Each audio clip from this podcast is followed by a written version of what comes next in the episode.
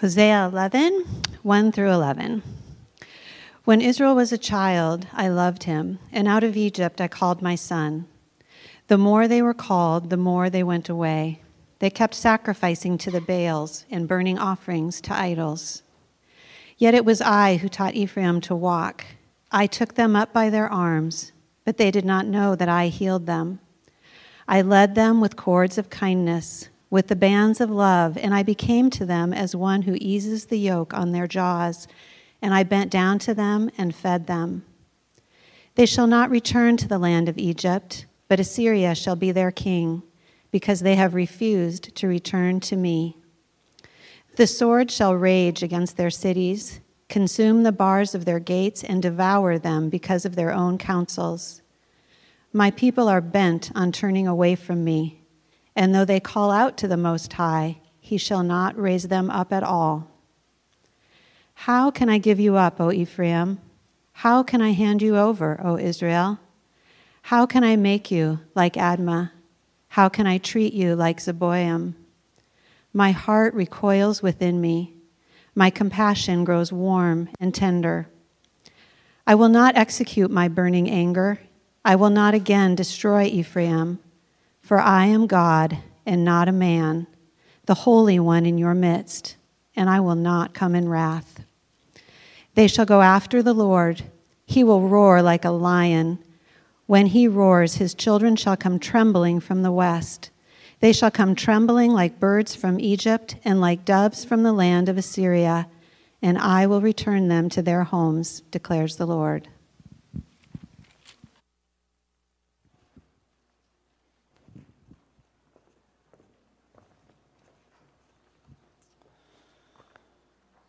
Good afternoon, brothers and sisters. Please keep your Bible open if you don't mind. Always keep your Bible open. Don't trust me unless I say what God already said. Well, we have 2 more weeks in Hosea, and I don't know about you, but it hasn't been the most comfortable sermon series we've ever had. Anybody notice that? But hey, Christmas is coming, so good cheer. It turns out there's some reasons that most of us don't spend lots of time in books like Hosea. But I just want to take a minute to remind us why it's so good for us to spend some time in books like Hosea, prophetic books of the Old Testament. Hosea 6 kind of said it best, and could kind of be a summary sentence for the Old Testament prophetic books in general, when he wrote, "Let us return to the Lord that he may heal us, that he may revive us." It's the reality that revival always comes by way of repentance. Fresh spiritual life, fresh movements of the Spirit are nearly always preceded by fresh repentance. A new and deeper awareness of some of the foulness that remains in our hearts and our ongoing need for grace and mercy undeserved is often what the Lord uses to give fresh life to our souls. I don't know about you, but I want an ever-revived heart. I take that back. I do know you. You want one too. An ever-revived heart. Ever more movements of the Holy Spirit in you and through you. We want fresh movements of the Spirit in our lives. We want it in our families. We want it in our church, right? Well, sometimes we need a little Old Testament prophetic ministry in our lives. Not to inform us simply about how bad it used to be, but how needy we still are. And more than that, how gracious and loving our God always and still is. So if anyone is getting tired or insulted by the weekly call to return to the Lord, I would just humbly ask you to consider how many times a week 1 million different voices in your world are screaming the exact opposite. Turn from the Lord. Take counsel elsewhere. Seek refuge elsewhere. Set your heart elsewhere. Find your joy elsewhere. Find your strength elsewhere. Devote yourself to this. Spend yourself on that. Compromise a little here and there. Give your life to the passionate pursuit of anything else and anyone else. Just don't slow down long enough to realize that it's all a big lie. Maybe we can all use a heartier dose of return to the Lord after all. But here's what is crucial for us each week that we're in Hosea, really every day of our lives. It's crucial that we don't lose sight of the heart that is beckoning us to return. It's essential that we don't mistakenly misinterpret or misunderstand the motives or the affections of the one who's behind those words that can be hard to hear. Anyone who's ever had to speak hard or confronting words to a loved one understands this danger. If you're a parent, you understand this. A loving mother doesn't let her toddler repeatedly run toward the street without raising her voice. A father who loves his rebellious son does not sit back and quietly allow him to assume that nothing's wrong. It's not unloving to tell a wandering child that he or she is in danger and that there's an available path to safety. That's not unloving, that's actually loving. It's unloving not to do that. And here in Hosea 11, we get an incredible, intimate look at the heart of the God who's speaking hard words to his people. We get an intimate look at the heart of God, of the God who's speaking these words that are hard to hear, yet we see that his heart is literally oozing with warm and tender compassion as he speaks them. And he speaks this time in chapter 11, not as husband, not as king, or as vine dresser, as he has in earlier chapters, each very important aspects of his care for his people. But this time in chapter 11, with almost shocking transparency, he speaks as a father. Now the passage breaks down well into three sections, so that will help us as we look at it one at a time.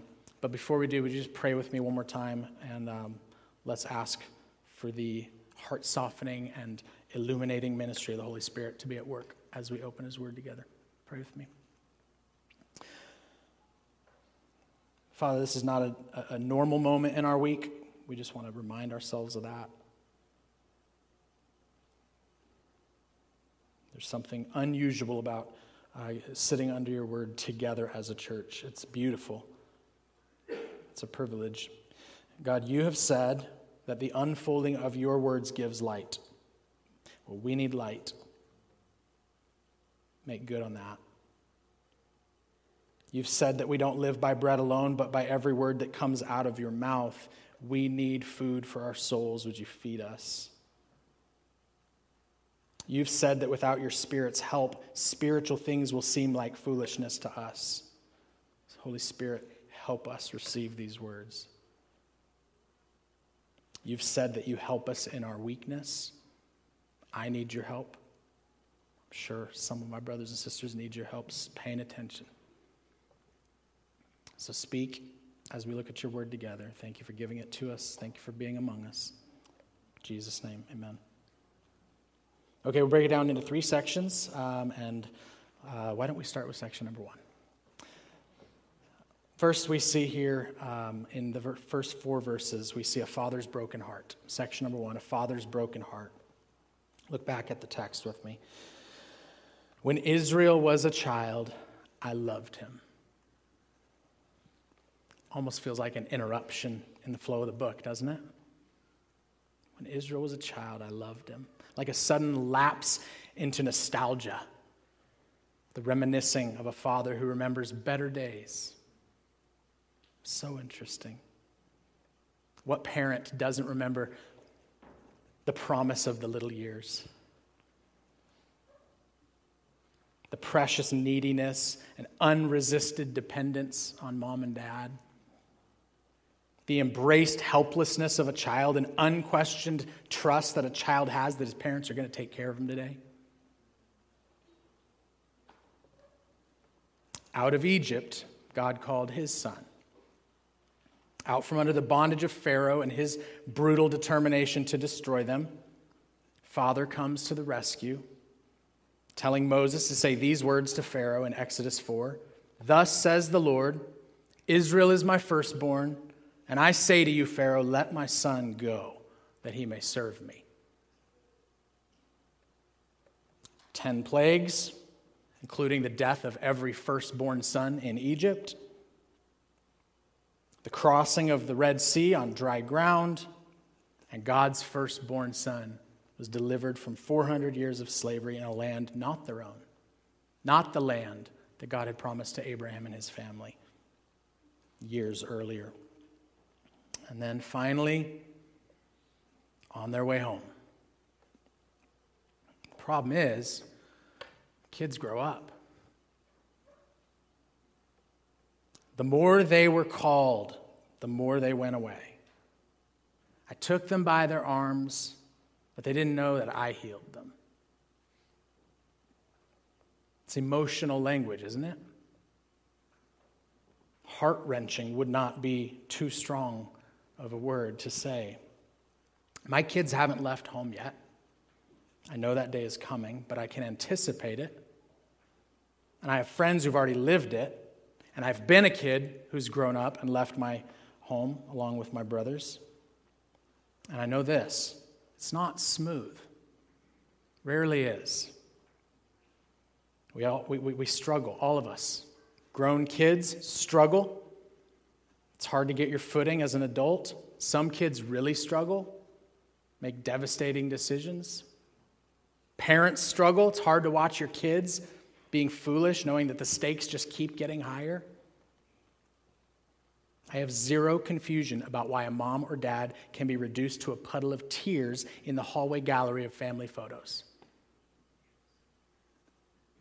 It was sweet back then.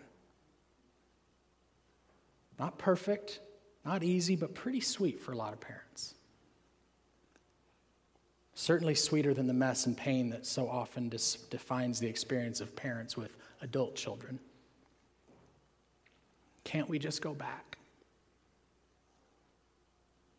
And then there's the amplified pain of the mother standing in the hallway staring at the toddler on the wall who once cuddled on her lap, but with whom she has barely spoken in many cold years.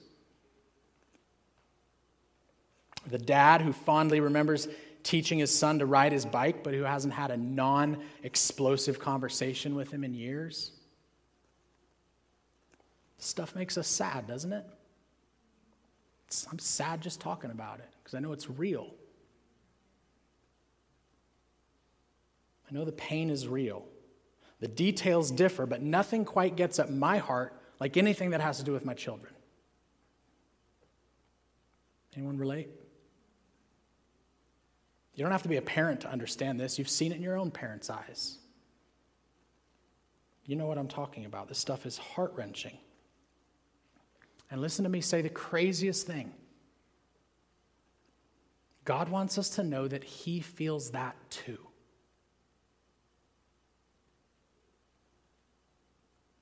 Expand your theological boundaries as needed here.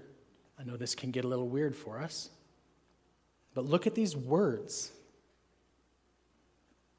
God is doting on His children, reflecting on all that He's done for them, all that He's been for them, and then listen to Him lamenting. God lamenting about the cold and forgetful response of His children to His overwhelming fatherly care. They didn't know it was me. They've forgotten that I rescued them, that I raised them up, that I taught them, that I fed them, that I dealt gently with them. They've forgotten me. They've turned from me. And the more I call them back, the more they run away. This is God saying this, you guys. Do you have room in your theology for a broken-hearted heavenly Father? And let's not be so dismissive to assume that it's different for God being God. It is different. In the same way that his joy is different, in the same way that his wisdom is different, in the same way that his power is different, the same way that his love is different, it's different, it's bigger, it's realer, it's purer, it's less polluted and diluted by everything that intermingles with our fallen emotions. His emotional experience isn't less than ours. His is the original emotional experience. He's the source of every emotion that we feel. Certainly, God's emotional experience is not less real than ours. Clearly, it's the opposite. If you can sit on the couch with your dear friends and feel their pain and weep over their brokenheartedness as they experience a broken relationship with their kids, then feel this. God has expressed to anyone who's willing to listen that his heart breaks over the forgetful coldness of his beloved children. And not just once. This was not a one-time event. Let's not forget the way Jesus talked about the Father's heart 700 years after Hosea. These words came out of Jesus' mouth once. There was once a father who had two sons. And the younger of them said to his father, "Father, give me the share of property that's coming to me." You know what I'm talking about? The prodigal son. Jesus once told a story about an ungrateful, cold-hearted son who woke up one day and told the man who'd raised him, "You're dead to me, I'm out of here." And then proceeded to make a mockery of the love and provision that he had known his whole childhood, assuming that he'd find a better life elsewhere. So what we're reading in Hosea 11 is not an isolated incident of divine heartache that was confined to one particular season in the 8th century BC.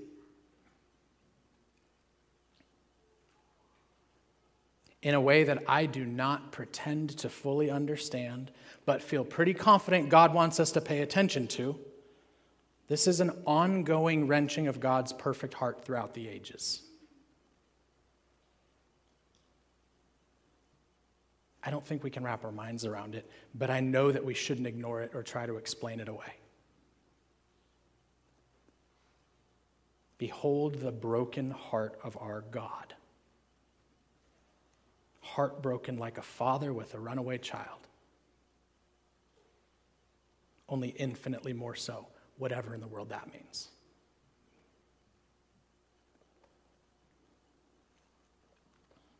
Let's move on to the second section.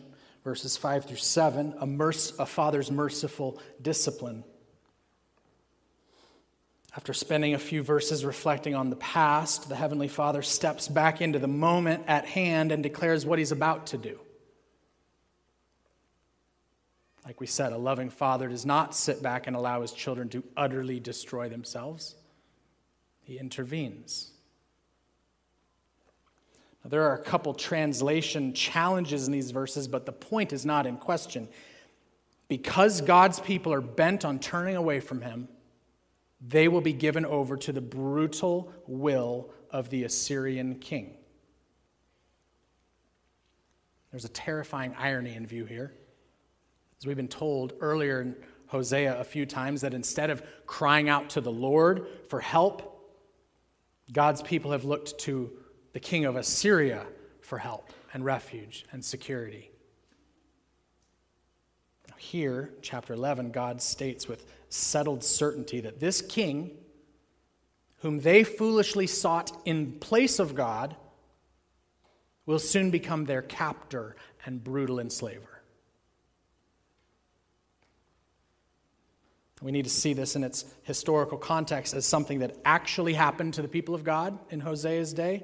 They were conquered and taken from their home into exile. It's a monumental moment in the history of redemption. But we also need to see that this is a pattern in God's ongoing dealing with his children. When our hearts are bent on turning away from the Father, at some point, his response is, as you wish. In fact, it's how Paul writes about the universal problem of sin and rebellion in Romans 1. Since they did not see fit to acknowledge God, he writes, God gave them up to a debased mind to do what ought not to be done. When we give ourselves over to replacement gods, replacement sources of hope and refuge, they don't deliver. They dominate. The sorrows of those who run after another god shall multiply, says Psalm 16. It's always the way it works. We've seen this theme running through the book of Hosea, but here with the Father's heart in view, it comes home all the more clearly. These words from Hebrews 12, verses 5 and 6. It says, "My son, do not regard lightly the discipline of the Lord, nor be weary when reproved by him. For the Lord disciplines the one he loves and chastises every son whom he receives." This is God's way. Brothers and sisters, do you see evidence of God's merciful discipline as you look back on your life? Times when he's used painful circumstances to draw you to himself? Do you see it as his love for you? His fatherly care and protection? It's the testimony of countless children of God down through the ages that some of the most painful circumstances they've had to walk through have proven to be the most loving, the most merciful, the most soul-saving. I can speak personally. It's almost without exception that the things that I hate most in my life tend to be the things that prove to be most important in my soul. The most necessary, the most loving for the turning of my heart and the preservation of my soul. This is what I call the steadfast love of the Lord. He puts my flimsy fatherly love to shame. As a father, I'm often most interested in keeping my kids from pain and discomfort. Like that'll be good for them. Whereas my heavenly Father says, I love you too much for that. There's something way too important on the other side of pain and sorrow and struggle. I won't let you miss that. I won't keep you from the pain, but I'll be with you in it. That's some strong love. I would assume there's someone listening right now who needs to grapple with the present tense discipline of the Lord that you're sitting under, or perhaps near future discipline of the Lord that you're about to walk into. Can you see it even now as the Father's heart for you? Will you receive it as love and know that the worst thing that could ever happen to you is that you be allowed to run unhindered away from God? The worst thing that could happen to you is that God just lets you run unhindered, happy and healthy, all the way to the hell of eternal separation from him. These are not dead words on a page. Learn from the living Word of God and stop refusing to turn to your Father. And don't make the mistake of believing that repentance will just forever be an option. Just a few verses later in Hebrews 12, we receive the warning of Esau's hardened heart that though he desired eventually to obtain the blessing he'd forfeited, he was rejected because he found no chance to repent.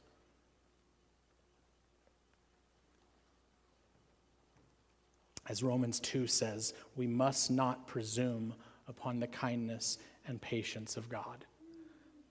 They are meant to lead us to repentance, not to put it off for later. Behold the merciful discipline of our God that flows from a heart of overwhelming fatherly love. Let's move on to the third section, verses 8 through 11. Lest we be tempted to think that God responds to his people's rebellion with a cold, unfeeling heart, God does the almost unthinkable in these verses. It's like he tears his chest open and shows us the most intimate places of his heart. He says words here that most of us would be embarrassed to speak except in the presence of our closest companions. It's perhaps the most raw, vulnerable, tender few words in all of the Bible. Tremble at the heart of your God. Among the most agonizing heart pain that I've ever witnessed is the agony of a mother who's had to stop catching her addict son and instead let him just feel the pain of his choices. The deep-seated impulse of every mother is to protect and comfort and nurture. How can I not do what my heart tells me I'm supposed to do? What I want so badly to do when my child is in free fall? Perhaps you've sat with that mother. Perhaps you've been that mother. If so, you at least have a category for the words that erupt out of God's heart in these verses. How can I give you up, my child? How can I hand you over? How can I treat you like an enemy and not my child? The names used here, Ephraim and Israel, as we've seen, are tender, familiar names God uses to refer to his children, while Admah and Zeboim refer to wicked cities that were completely wiped out back in Genesis 14. How can I treat you in a way that is even reminiscent of how I've dealt with enemies in the past? How can my own heart endure it? My heart recoils within me. Some translators say, my heart churns within me or turns over within me. My compassion grows warm and tender. Do you hear the raw agony of the Father's heart as he looks out on his wayward children? Do you see the heart from which the discipline of the Lord flows? He is not indifferent toward the sinning or suffering of his children.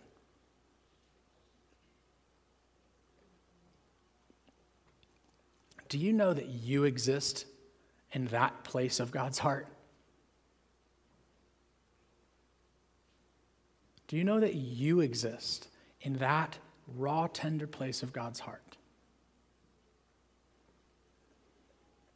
Would he tell us this if it were not so?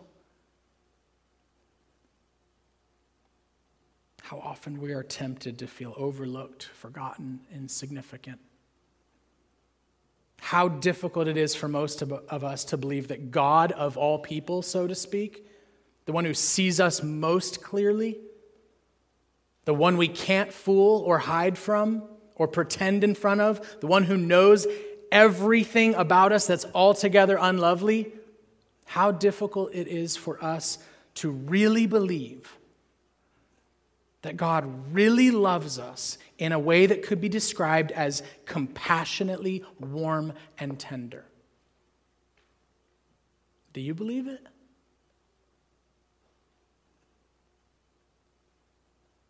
That his heart for you can be compared to what we know of a loving parent only with infinitely greater height and depth and breadth and length and strength and purity.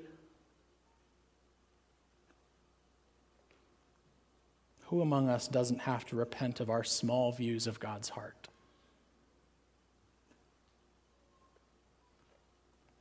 And if God's heart is the single most beautiful and compelling thing in existence, then would it surprise you to realize that it's precisely God's heart that the adversary doesn't want you to see clearly? Wasn't it the very heart of God that was under attack in the Garden of Eden? When Satan told Adam and Eve, "You won't surely die." God knows that if you eat the forbidden fruit, you'll be like him, and he doesn't want that. If you want what's good for you, you got to go take it for yourself, because God's sure not giving it to you. It's the original lie. God's not for you. Every man for himself. Does it surprise you that this is still Satan's top strategy? To get you to live with a warped view, a cooled down view of God's heart for you? Does it surprise you that when Jesus walked the earth, perhaps the thing he seemed most intent on correcting was people's wrong views of the heart of God? "Why are you anxious about your lives and living like you're orphans?" he asked. "Don't you know that the God who feeds the birds and clothes the lilies calls himself your Father? He knows what you need, knows how to get it to you when you need it. Which of you, if your child is hungry, which of you gives him a rock to eat?" And if you, who are sinful fathers, know how to give good gifts to your children, don't you think the perfect heavenly Father knows how to give his children what they need? Or think back again to the glorious picture Jesus shows us in the parable of the prodigal son. After the son insists on finding his best life elsewhere, and the father gives him over to what he wants, the son learns that there's really no place like home after all. His sorrows have multiplied, his false gods have dominated, not delivered. His supposed freedom to pursue his own desires was actually bondage in disguise. And then it's the memory of his father's heart that draws him home. He remembers that his father's a merciful man. He trusts that there's at least enough mercy in him to welcome his son back as a servant, which would be extravagant mercy after how he'd been treated. But what he failed to anticipate was that even with a high view of his father's mercy and forgiveness, his father's love was an altogether different thing than anything else he'd ever known. Different category. Every night the son spent in the arms of a bought lover was less than nothing compared to the loving embrace he was about to receive when he went home to his father. He did not anticipate a heart so full of love for his runaway child that it would erupt into a party. That his father would run to embrace him and then dance to receive him. "This, my son, was lost, but now he's home." That's the story Jesus told to obliterate Satan's lies about a small-hearted God. Will you receive it? The Father's heart is on display in Hosea 11 in a way that needs to find a permanent place in your theology. It needs to be burned into our minds and settled deep in our hearts. It is his otherworldly, heart-churning love that led him to say, "I will not execute my burning anger. I will not utterly destroy my people. For I am God and not a man, the Holy One in your midst. Forget everything you've ever thought about my cold, indifferent, flimsy, man-like heart. My love is in a different category than what you're used to."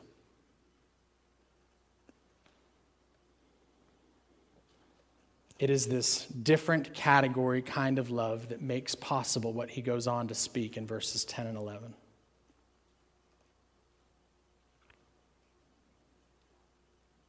They shall go after the Lord. They shall return to me. This exile is not the end of the story. This is not me giving up my people forever, God says. There is a better day ahead. There is a homecoming ahead. Before God's people were sent into exile, he'd already declared they'd come back. Just like he had told Abraham before the family had endured slavery in Egypt, they will come back. This wouldn't be the end of the story. God's wrath, though righteous and deserved, won't get the final word. There's a day coming, declares the Lord, when the lion who has torn and separated his people will be the lion who roars and regathers them.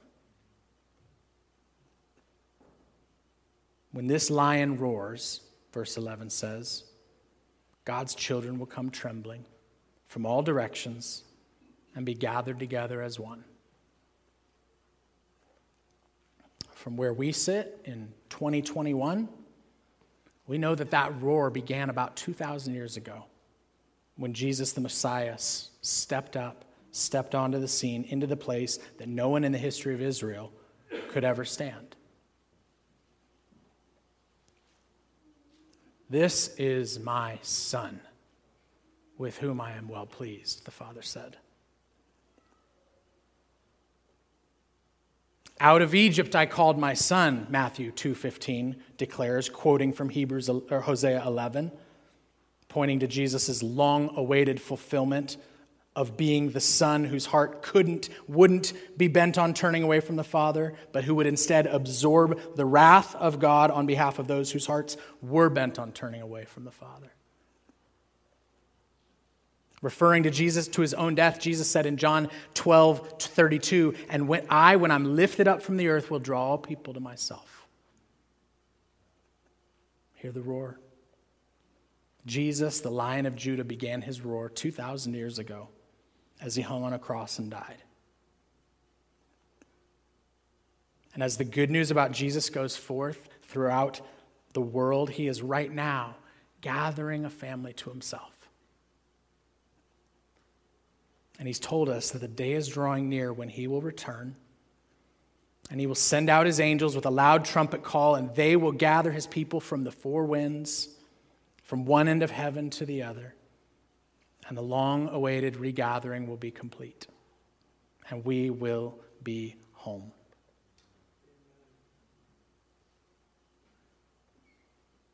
This is our story, brothers and sisters. We're living in the middle of it, and it's most certainly moving toward a glorious beginning. And the driving force behind it all, and the driving force very personally behind your life and mine, is this throbbing love of the Father's heart. Behold, what manner of love the Father has given unto us, that we should be called children of God. So we are. And so even right now, as we await the final regathering, we recognize that it's already begun. Just look around. Just look around the room. Who could have pieced together such an oddly assembled crew? You know who I'm talking to. We may have a lot of differences when it comes to the details, but we share a Father who loves us in spite of ourselves. He loves us not because we're lovely, but because he has set his heart on us and refuses to give us up. So we gather together each week, and we gather each week around the family table and celebrate and participate in the love and mercy that binds us together. Family.